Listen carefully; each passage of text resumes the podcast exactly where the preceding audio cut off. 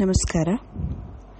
ನಾವು ದಾರಿಲಿ ಎಲ್ಲಾದರೂ ಹೋಗುವಾಗ ವಯಸ್ಸಾದವ್ರನ್ನ ಕಾಣ್ತೀವಿ. ಏನಾದರೂ ಮಾಡ್ತಾ ಇರೋದಾಗಲಿ ಅಥವಾ ಮೂಲೆಯಲ್ಲಿ ಕೂತಿರೋದಾಗಲಿ ಹರಡ್ತಾ ಇರೋದು ಅಥವಾ ಭಿಕ್ಷೆ ಬಿಡ್ತಾ ಇರೋದು. ಯಾವುದೇ ರೀತಿಯಲ್ಲಾಗಲಿ ವಯಸ್ಸಾದವ್ರನ್ನ ನಾವು ಕಂಡಾಗ ನನ್ನ ಒಂದು ಕಳಕಳಿಯ ಪ್ರಾರ್ಥನೆ ನಿಮ್ಮ ಕೈಲಾಗುತ್ತೋ ಅಷ್ಟು ಸಹಾಯ ಮಾಡಿ. ಎರಡು ರೂಪಾಯಿ ಆಗಲಿ, ಹತ್ತು ರೂಪಾಯಿ ಆಗಲಿ, ಅಥವಾ ಒಂದು ಹಣ್ಣು, ಅಥವಾ ಊಟ ಕೊಡ್ಸೋಕ್ಕಾದ್ರೆ ಊಟನೋ, ಯಾವುದಾದ್ರೂ ಒಂದು. ಯಾಕೆಂದರೆ ಇವರು ಜೀವನ ನೋಡಿರೋರು ಅನುಭವಿಸಿದ್ರು.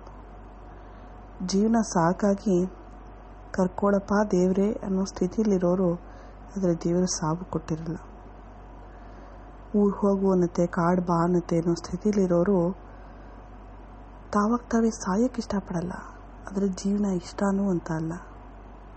ಇಂಥ ಸ್ಥಿತಿಲಿರೋ ಒಂದು ಹಣ್ಣು ಮುದುಕಿಯ ಮೇಲೆ ಕುವೆಂಪು ಅವರು ತುಂಬ ಒಂದು ಅದ್ಭುತವಾದ, ಭಾವನಾತ್ಮಕವಾದ ಕವನ ಬರೆದಿದ್ದಾರೆ.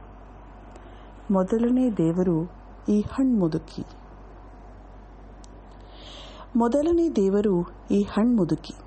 ನೀಡಜ್ಜಿಗೆ ಭಿಕ್ಷೆ.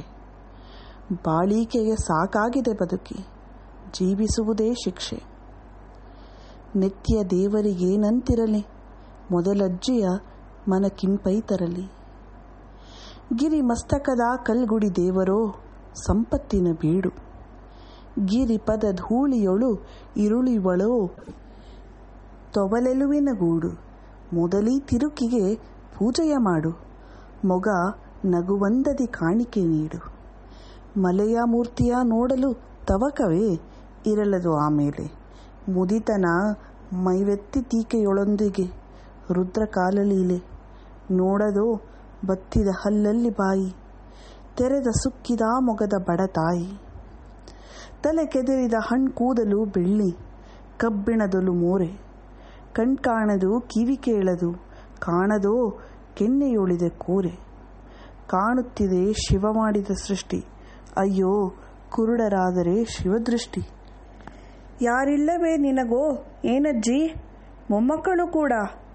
ಮಾತಾಡಲು ಪ್ರಾಣವೇ ಇಲ್ಲವವಳಿಗೆ ನೀ ಪ್ರಶ್ನಿಸಬೇಡ. ಹಾಳ ಯಮನಿಗೆ ಕರುಣೆಯೇ ಇಲ್ಲ. ಸಾವು ಬೇಕಾದವರನ್ನು ಕೊಲ್ಲಲಲ್ಲ. ಇಲ್ಲ, ಈ ಮುದುಕಿಗೆ ಯಾರಿಲ್ಲ. ಹಾ, ದೇವರೂ ಇಲ್ಲ. ಈಕೆಗೆ ಮರುಭೂಮಿಯು ಜಗವಿಲ್ಲ. ಹಸುರಿನ ಹನಿಯಿಲ್ಲ.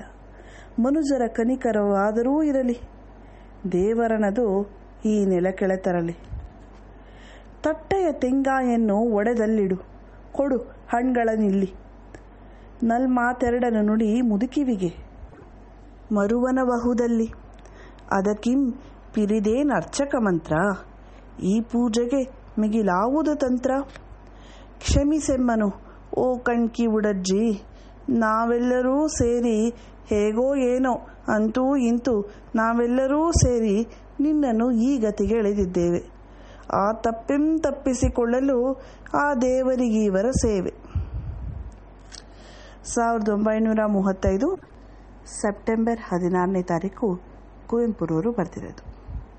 ಧನ್ಯವಾದ